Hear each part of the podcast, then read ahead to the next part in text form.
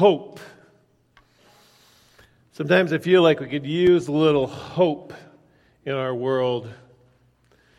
Hope is a feeling of ex- expectation or desire for something specific to happen. It's interesting because research indicates that hope can help us manage stress and anxiety. If you're feeling a little feel stressful, a little anxious, you might just need a dose of hope. Viktor Frankl, he's an author and a psychiatrist and a Holocaust survivor, said this about what he noticed in the concentration camp that he was in. There was a simple sign.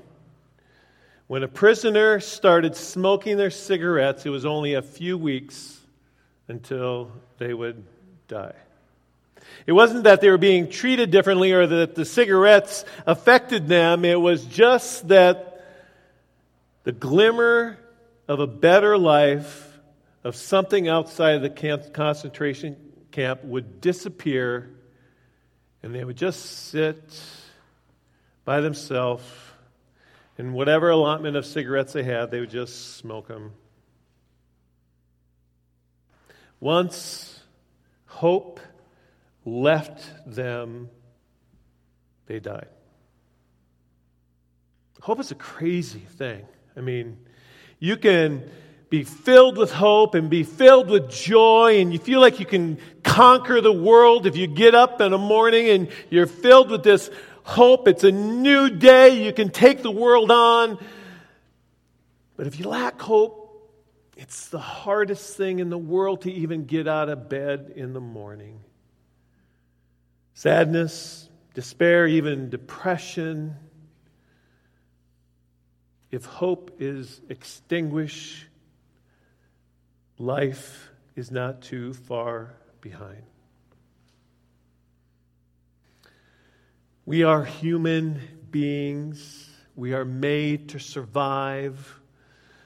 We need to have a reason to live. Most of us have a reason to live. We have a reason to get up and eat and to work and to make a better day. But if something goes wrong and our brain starts to go down a negative thinking path, then we lose energy, we lose hope, we lose motivation. To be hopeless is to lose all motivation. Most of us can think of a time in our life when maybe there wasn't much hope. For maybe there's somebody in this room right now that hope seems a long way away. In fact, you maybe even had a hard time getting out of bed and getting to church this morning. Sometimes we lose hope when a person or an event or something that we put our hope in doesn't work out the way we thought it would be. I could spend the next hour telling stories of times when I felt hopeless. And most of the time it's just a little a little lack of hope. And so you, you work through it, but there have been a couple of times in my life when I didn't even want to get out of bed. Today's Jesus story is a story of hope. Hope that is lost and then found again. This week we were to read the last two chapters of Luke, Luke twenty-three and twenty-four, and this is, in these two chapters, the story of Jesus' death and resurrection and ascension. And the disciples here are, uh, you know, just to get a little context, the disciples, they've been following Jesus for the last three years. They left everything behind. They saw Jesus do these amazing miracles, and they were amazed at his teaching, and they had gotten to be friends with him, actually kind of developed, many of them, an intimate relationship with Jesus. They knew, at least probably ninety percent sure, that Jesus was the Messiah. Everything that he was doing seemed to say that. And they knew that the Messiah was going to come and restore Israel to its prominence. They knew that that's what Jesus was going to do. That he was going to restore the throne of David. That once again, Israel would be a, a, a prominent power in the then known world. That Israel would then kick Rome out. Being led by Jesus, they would rule. Off they go. But something happened along the way. The Messiah was killed. The Messiah was crucified. Today I'm going to look at the story of the two people that walked to Emmaus. We've maybe heard this story before. Well, uh, we're going to look at it today. It's kind of the focus of our message. So you have these two followers of Jesus. It's not any of the eleven apostles. And they were on their way back to Emmaus. And Emmaus is a small town outside of Jerusalem. It's probably about seven miles away. It doesn't say why they were going back to Emmaus, but I imagine there was a sense of what do we do next? And maybe Emmaus was their hometown. I mean, we read here this last a week ago that what did Peter do? Peter didn't know what to do, so he went fishing. Because that was what he did before. So maybe they were just on their way back to Emmaus because that was home. This Jesus, who they had been following for three years, was dead. So they were walking along, talking about all that happened on, happened over the weekend. And then all of a sudden, Jesus came up and started walking with them.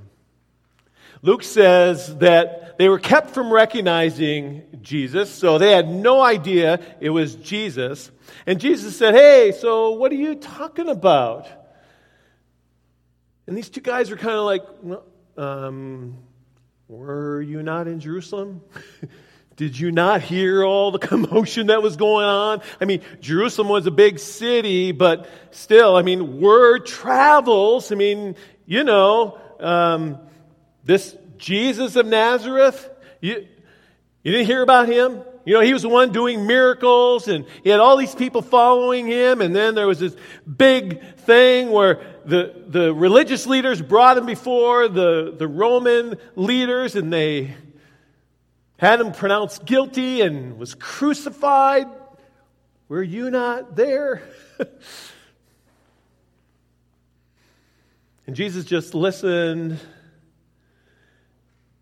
And then these two guys said this. They said, but we had hoped that he was the one who was going to redeem Israel.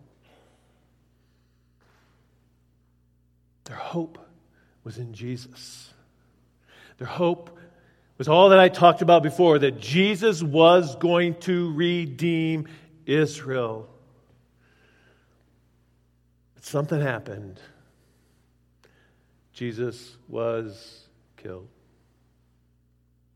And as they're walking along, then they talked about something crazy that happened that day. I mean, this was Sunday, the day that Jesus rose again. And so they also told Jesus, so some of our women were at the tomb because they were going to take care of some things at the tomb. And they got there and the tomb was open. The body was gone. There was a couple angels. They said Jesus was alive. You know, they're probably imagining things, but then a couple of the other disciples, they ran to the tomb, especially Peter. Peter was one of them, and the tomb was empty. Now, these other guys, they didn't see Jesus or any of the angels, but um, could, could it be that maybe Jesus is alive? So they had lost hope because Jesus had been crucified, but yet there was this glimmer of hope that maybe something weird happened and Jesus was still alive. Jesus responds in the only way Jesus seems to respond to us, calling us out of our error. How foolish you are, he says to these two guys. Now again, they don't know this is Jesus. This is just some guy they met on the road. And now this guy is saying, how foolish you are, how slow to believe all that the prophets spoken. Didn't the Messiah have to suffer these things and then enter his glory? Isn't that what the prophets said? Then Jesus, walking with them, began to explain everything that was said about Jesus from Moses all the way through the prophets. It takes a while to walk seven miles. You can get the whole story. They got to Emmaus, and Jesus kind of pretended like he was going to continue on, but these two guys were like, hey, hang with us. You know, it's it's going to be end of day soon. It's going to start getting dark, so why don't you just stay with us? So Jesus said yes, and so they invite Jesus in, and they're going to have a meal together. And then Jesus took the bread.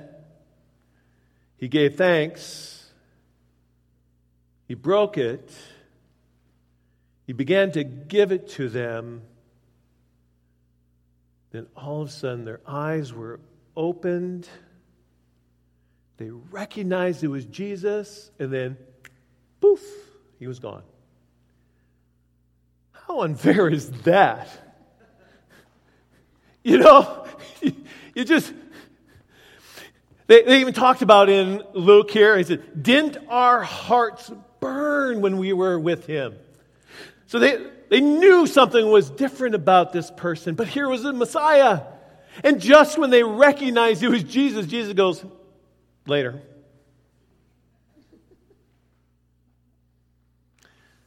So then they did what anybody would do when they found out that Jesus was alive. They went back to Jerusalem, the seven miles. It isn't just a quick text or a quick phone call. It's not even an Uber. It's walking seven miles back to Jerusalem, and they go to the eleven and the others that were with them, and they said, Jesus is alive. Can you imagine that seven-mile walk? Okay, so for some of us, we can't even imagine walking seven miles. but but can you imagine? I mean, when you have the best news in the world, you want to tell somebody right now, and that's kind of a cool thing about our phones. We can text or call somebody right now. But they had to wait seven miles of walking, however long that took, before they could tell anybody, Jesus is alive. They have gone from a place of lost hope to almost hope on steroids. What changed? They saw Jesus. Maybe something else changed. Remember in verse twenty-one? But we had hope that he was the one who was going to redeem Israel. Remember that the disciples were hoping that Jesus would liberate Israel from Rome, deliver them, take them out from under the oppression. You remember Palm Sunday, you know, palm branches, Hosanna, King of Kings. They wanted to anoint Jesus right there, King. If Jesus had been the one to redeem Israel, their problem was that he was killed by the Romans, and yet, because this plan was all messed up, all of a sudden, Jesus is alive. Maybe they had their hope in the wrong thing. Now, their hope was in Jesus, the Messiah, correct, but their hope was that Jesus was going to redeem Israel, bring Israel back to its prominence. But Jesus came for another reason.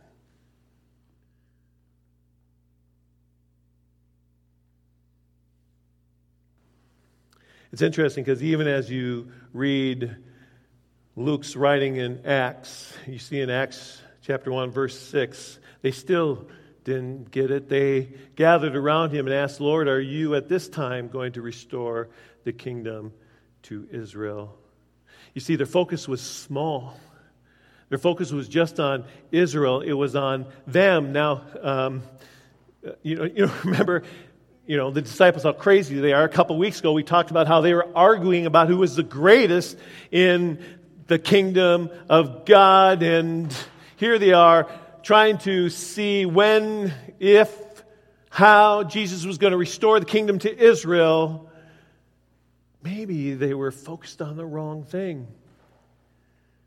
But stop, don't, we we can't judge them. I mean, sometimes it's easy to judge them or judge people from the past, but we wouldn't have done anything differently because we would have been raised just like them. From the time they were little, from the time that the stories of from the Torah and from the prophets were told them, they were told that a Messiah was going to come. The Messiah was going to rescue and restore Israel, that the throne of David would be, the kingdom of David would be restored. From the time they were young, they were told that. It's plain and simple. But Jesus came for so much more. What type, kind of redemption did Jesus bring? In verses forty-six, forty-seven, forty-eight of Luke twenty-four, Jesus says this, "This is what is written, the Messiah will suffer and rise from the dead on the third day, and repentance for the forgiveness of sins will be preached in his name to all nations, beginning at Jerusalem. You are the witnesses of these things." The redemption that the Messiah was bringing and did bring was repentance and the forgiveness of sins, not just for Israel, but for all nations. It's an eternal redemption, not a temporary redemption of a new king on the throne. It was the King of Kings. The Apostle John says in John one, two, two, "He is the atoning sacrifice for our sins, and not only for ours, but also for the sins of the whole world." The hope is in Jesus, the Messiah, and it's in a way bigger thing than our little view.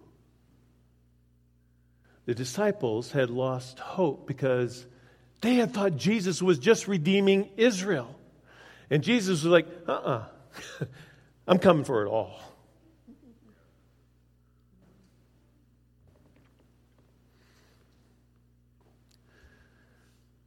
Luke says in Acts one eight, this is Jesus' response to the disciples when they ask if he's going to restore the kingdom to Israel. He said, "But you will receive power when the Holy Spirit comes on you, and you will be my witnesses in Jerusalem and in all Judea and Samaria and to the ends of the earth." When we understand and live with the hope that Jesus has already redeemed the world, he has already atoned for our sins, our response is to tell the world. God's redemption is for all the earth. It's not just defeating the Romans. So my question for you today is, where is your hope? Now, I, we can all give the Jesus answer today. My hope is in Jesus. It's a good answer. It's, it's what we say in church. But I wonder if sometimes our hope is a little off kilter, just like the disciples. You see, if my hope is in what this world has to offer, I will be disappointed. If my hope is in a relationship, like between a boyfriend and a girlfriend or some other relationship, I will be disappointed. If my hope is in Jesus and money and possessions, I will be disappointed. If my hope is in power and control, I will be disappointed. If my hope is in politics, I will be disappointed. If my hope is being a part of a certain group at school or having a certain set of friends, my hope will be disappointed. My hope needs to be in Jesus and Jesus alone, because He has redeemed the world. One of the reasons why I think the Big C church, the church is divided now, maybe more than ever, um, is because we are put our hope in Jesus, and we all have our and, whatever it is. We all have our and, and if somebody removes our and, our hope goes down, or we fight back.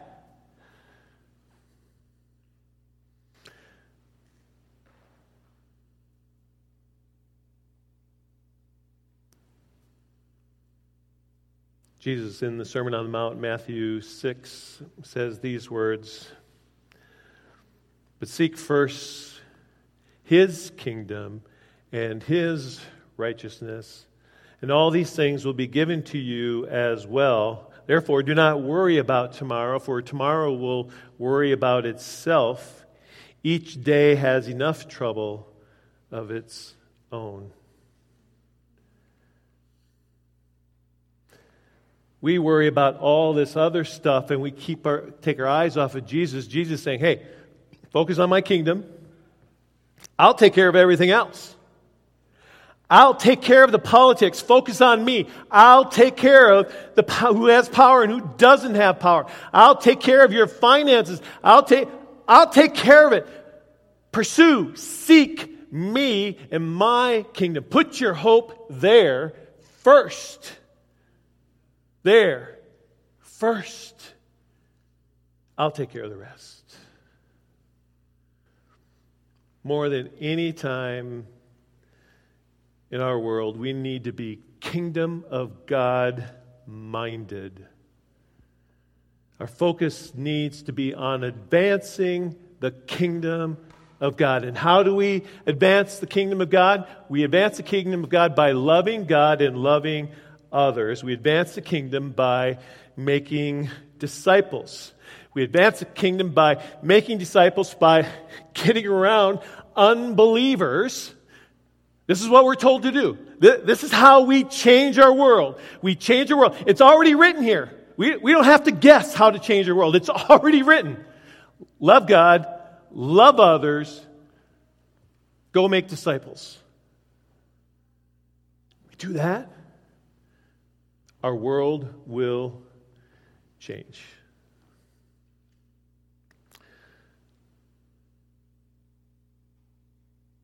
I sometimes feel like I need to apologize to some of you young people and young adults who are here. Um, and the reason why I say that is I think sometimes we adults get so focused on how bad the world is. We forget to tell you, it doesn't matter. Jesus is the King of Kings. Ephesians one tells us this, that God raised Jesus up and seated Him at the right hand of God, and He put all power, all authority, all dominion under His feet. He has authority over all of that. So, I apologize to you, young people and young adults, if I communicate at any time despair. We have nothing to be afraid of. We have nothing to despair. The stuff that Jesus and the disciples went through is way worse than we've even come close to. We have the hope of the world. So the question, to wrap things up real quickly, is how then do we be kingdom of God minded? First of all, be connected with other followers of Jesus. Not the crowd. Remember, the crowd goes away when things get tough. Be connected with other followers of Jesus. Be connected specifically with other followers of Jesus who are kingdom of God first type people. We're the body. We're to do this together. We're not to do this alone. We're in it together. Two, daily pick up your cross and follow Jesus. This means this journey with Jesus is a daily thing. Every day, get up and say, hey, Jesus, today it's me and you and whoever you bring around me, and we're it's your kingdom. It's your kingdom. It's your kingdom. Today, I am seeking first your kingdom. Three, daily be in the Word. Again, I told you easy, earlier how we change the world. Love God, love others, make disciples. It's in here. Be in your Word daily. Daily ask God to give you a kingdom of God mindset. It's going to take transformation. It's going to take a renewing of your mind. Ask God to do that process. Last, give all your cares to Jesus. Like Eric said, when you put it in the Tupperware, just kick it out of here. Just get rid of it. And in closing, I'm going to read one of my favorite passages from Philippians four, four through nine. This is what having a kingdom of God mindset looks like. Rejoice in the Lord always. I will say it again, rejoice. Let your gentleness be evident to all. The Lord is near. Do not be anxious about anything, but in every situation, by prayer and petition, with thanksgiving, present your requests to God. And the peace of God, which transcends all understanding, will guard your hearts and your minds in Christ Jesus. Finally, brothers and sisters, whatever is true, whatever is noble, whatever is right, whatever is pure, whatever is lovely, whatever is admirable, if anything is excellent or praiseworthy, think about such things. Whatever you learned or received or heard from me or seen in me, put it into practice. And the God of peace will be with you. Let's pray.